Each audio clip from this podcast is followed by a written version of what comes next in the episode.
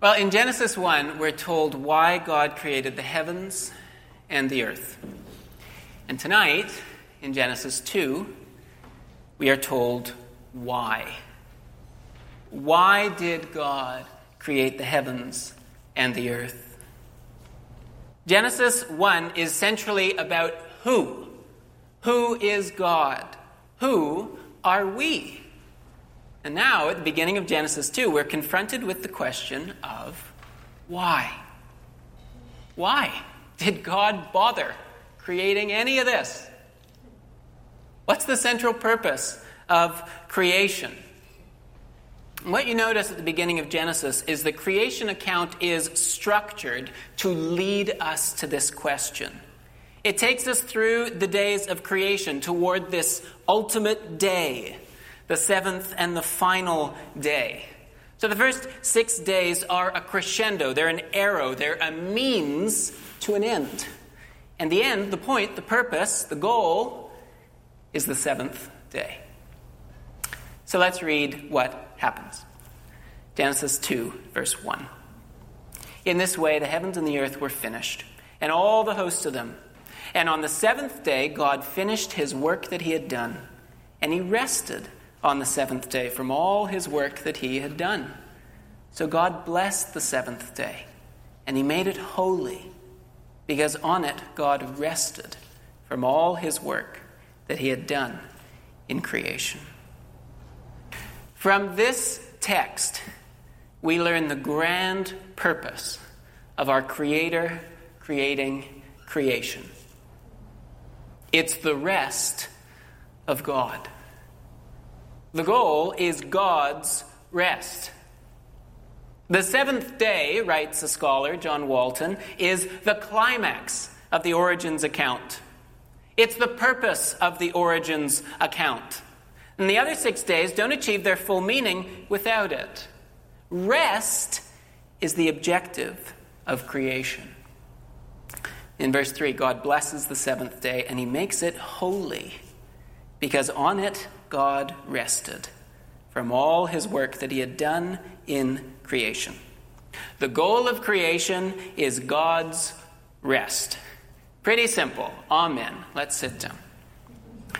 Just one question What on earth does that mean? The key to our passage, and apparently to all of creation, is this word rest. Rest here does not mean sleep, doesn't mean nap, doesn't even mean relax. God is not tired from a busy week.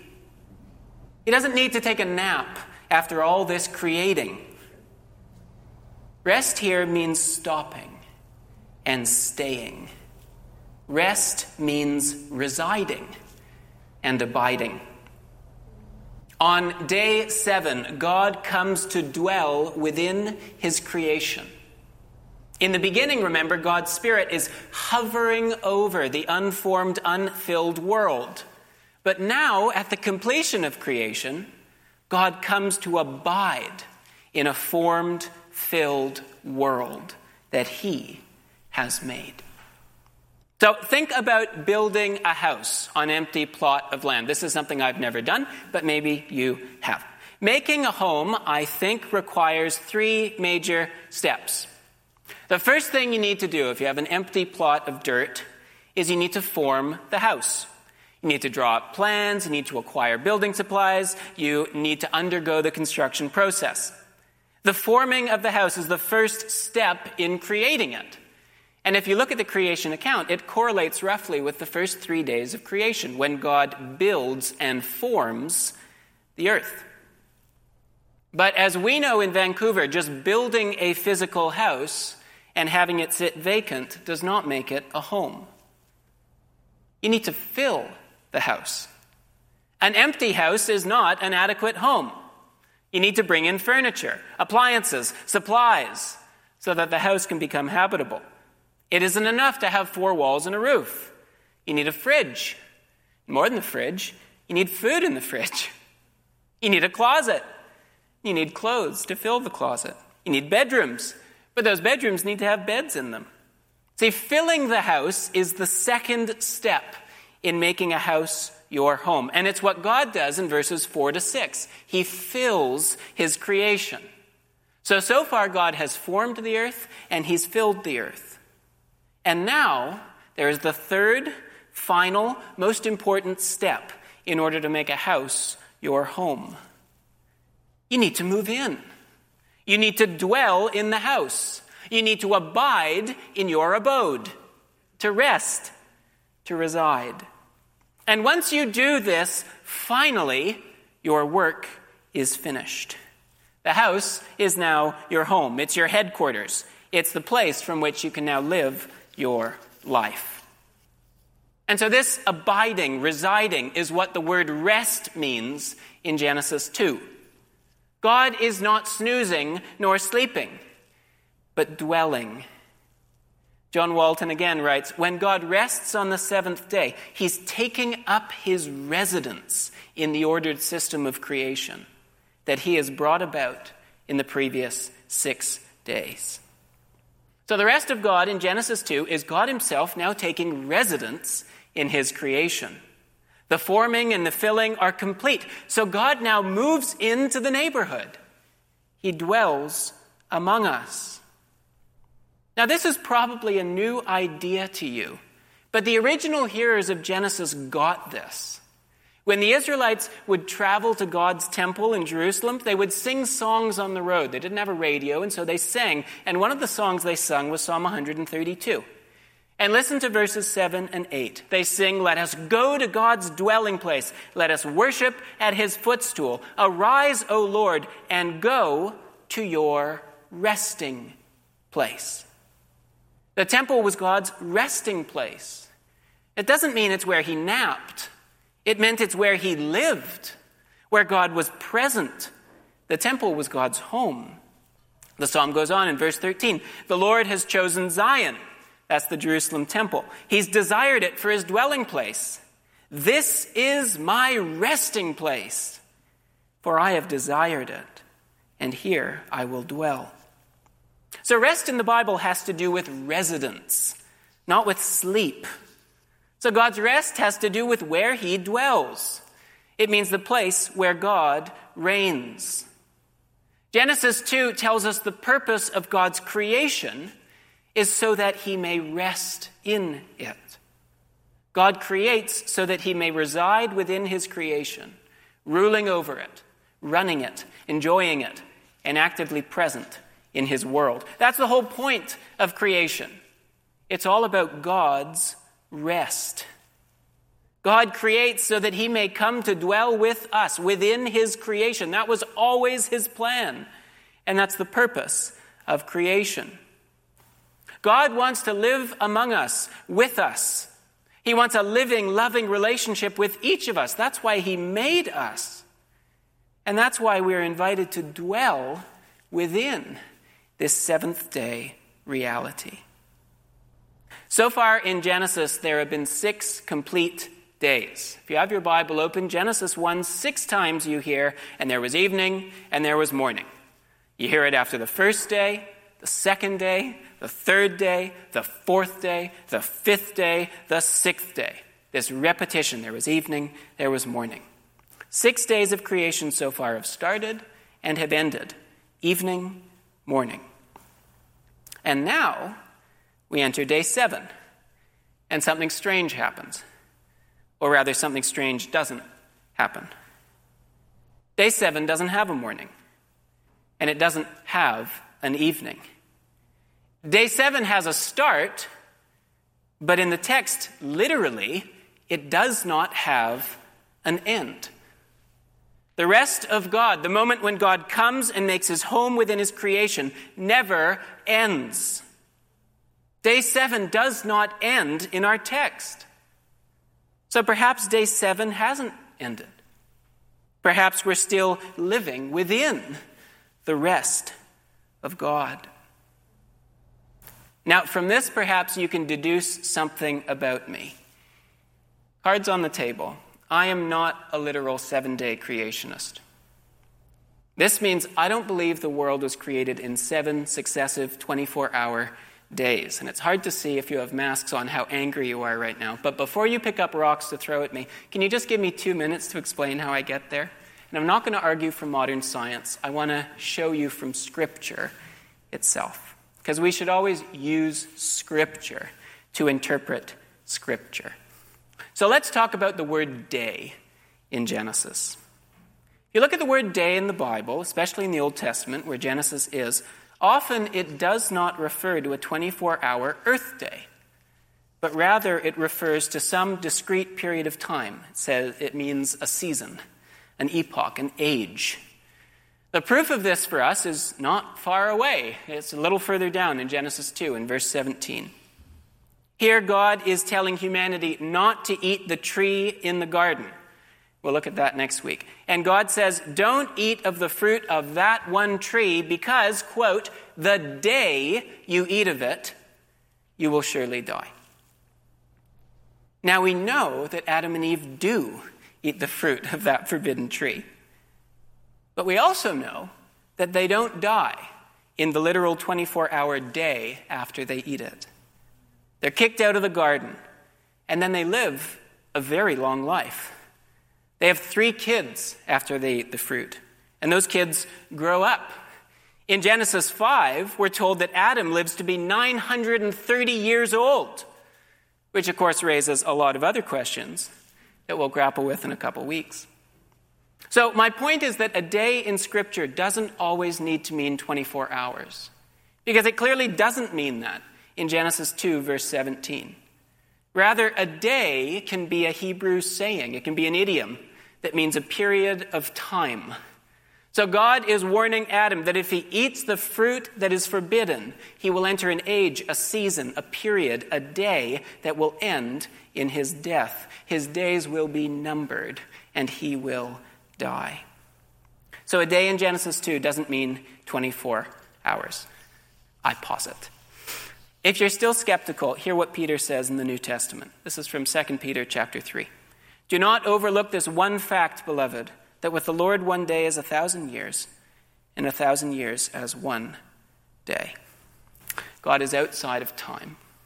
And so a literal day does not need to mean 24 hours in Scripture. And I'm not just saying this to upset you, I'm saying this because it matters, because it means that it is indeed possible and perhaps probable that we are still living in the seventh day of creation. Why else would the seventh day not have an evening and a morning as the other six do? And that means we are living tonight, right now, in the rest of God. We are living in the age where God resides within His creation. Our lives are contained in this holiest, blessed day.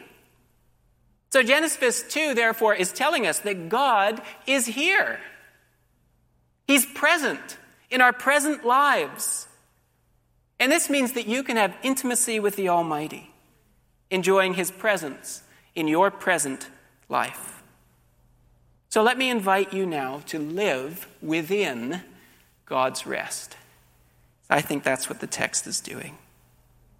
God's word tonight tells us that you can live within the rest of God. You can know God's presence in your life. God can dwell in you right now. Jesus, God the Son, who came to earth, invites us to live in Him. He says, Come to me, you who are weary and heavy laden, heavily burdened, and I will give you rest. Come to me. The Son of God, who came to dwell, to rest, to reside on earth, invites us. Come to me. Come to the place where God is. Come to the place where God reigns, and there you will find the rest of God, the security and the order and the goodness of God. And there you will find restoration, redemption, rescue, recreation and yes, rest. Notice where we find the rest of God. Jesus says, Come to me. God's rest is found in Him. God dwells in him. God reigns through him because Jesus is God's Son. Jesus came to earth to restore for us the rest of God, to bring the kingdom of heaven to earth, that God may dwell and reign on earth with us forever. God's ultimate goal is not to sweep all of us up to heaven. His goal is to bring heaven to earth. We believe and indeed we pray that his kingdom would come here because he has come here. Elsewhere in John 15, Jesus commands his followers to abide in him.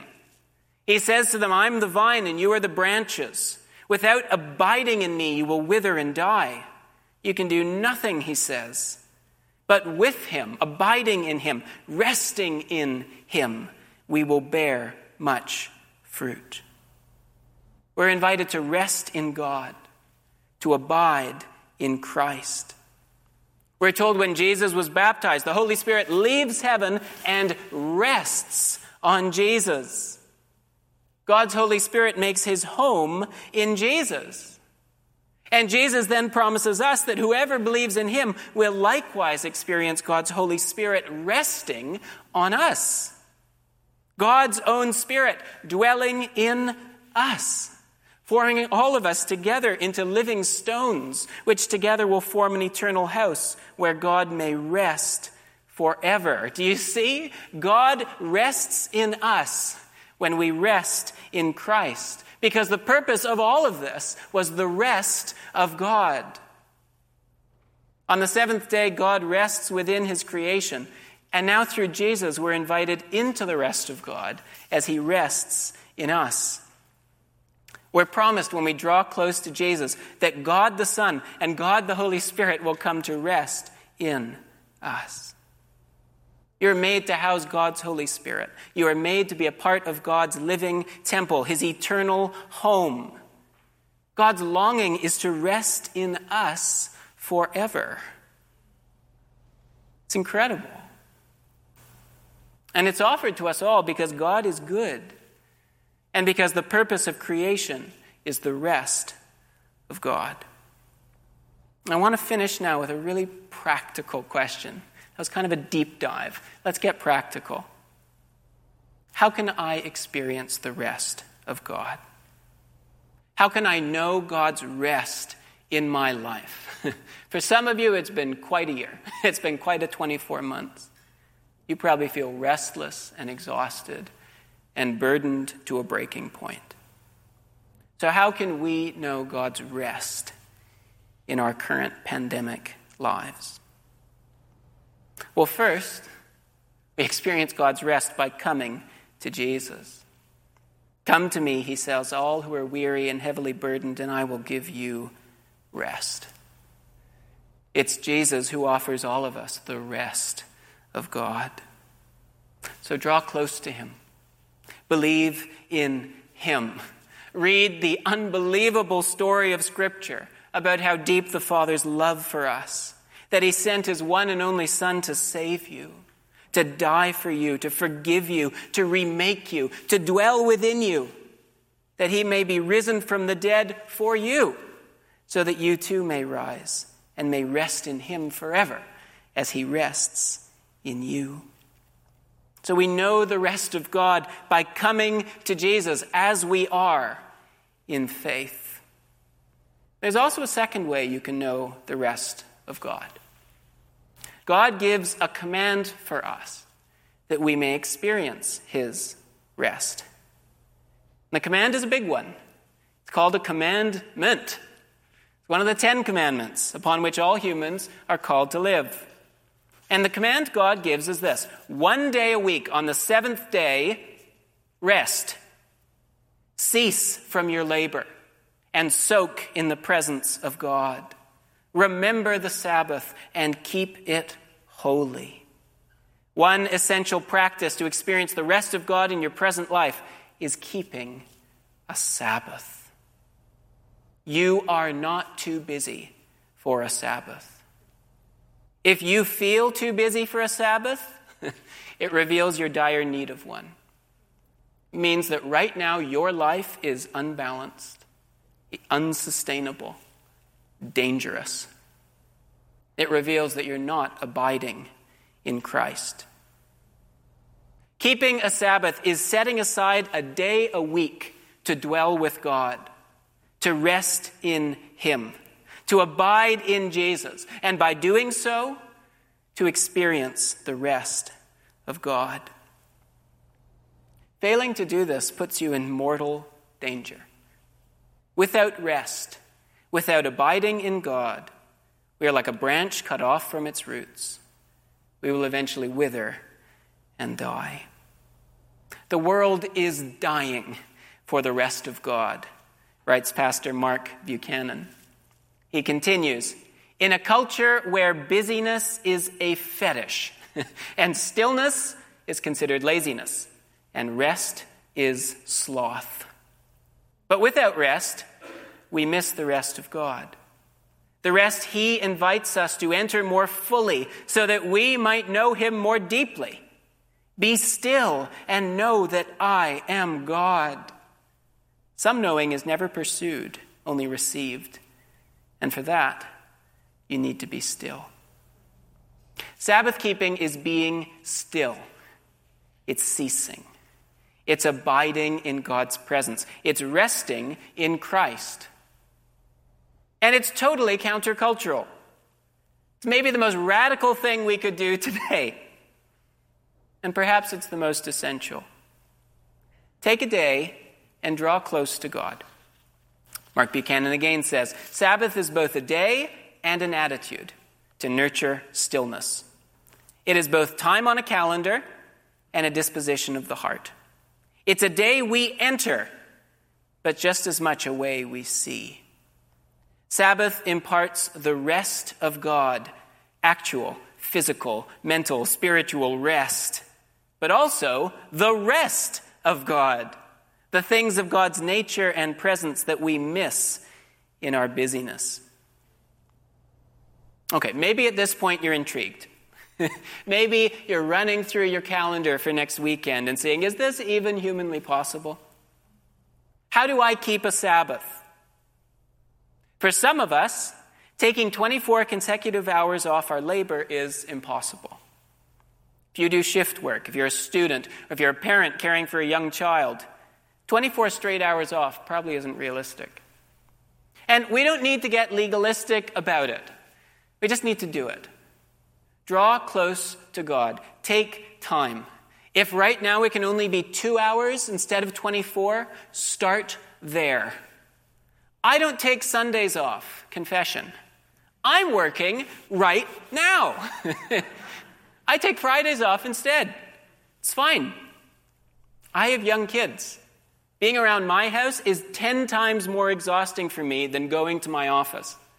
So my Sabbath is very rarely 24 consecutive blissful hours of harmony. But regardless, I take the moments I have. I take the time I am given throughout my week to draw close to God. There are many ways to do this. I go into nature on my Sabbath year round. I take my Sabbath to be in creation. Creation points me to my Creator, and it helps me abide in Him. For you, it might look completely different.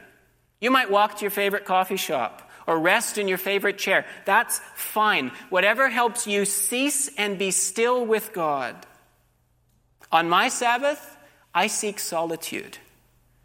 I'm an introvert.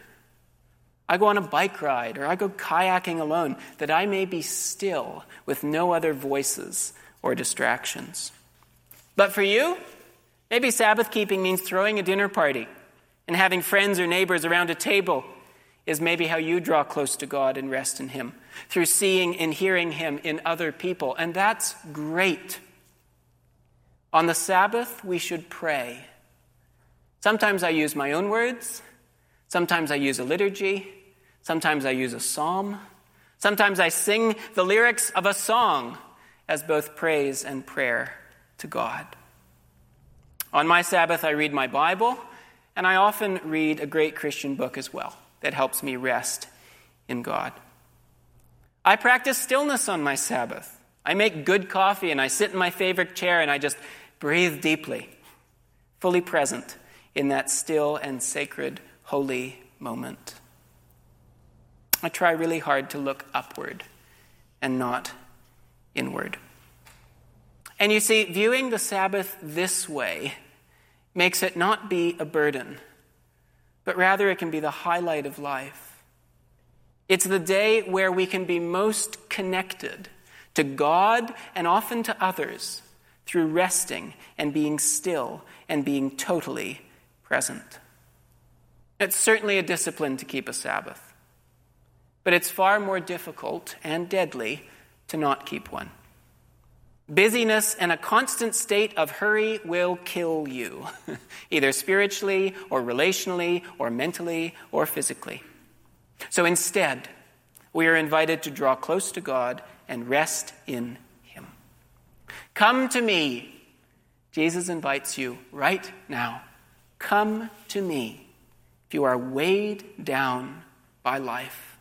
If you're heavily burdened, come and trust that abiding in Him, He will give you the rest of God that you were created to enjoy. Amen.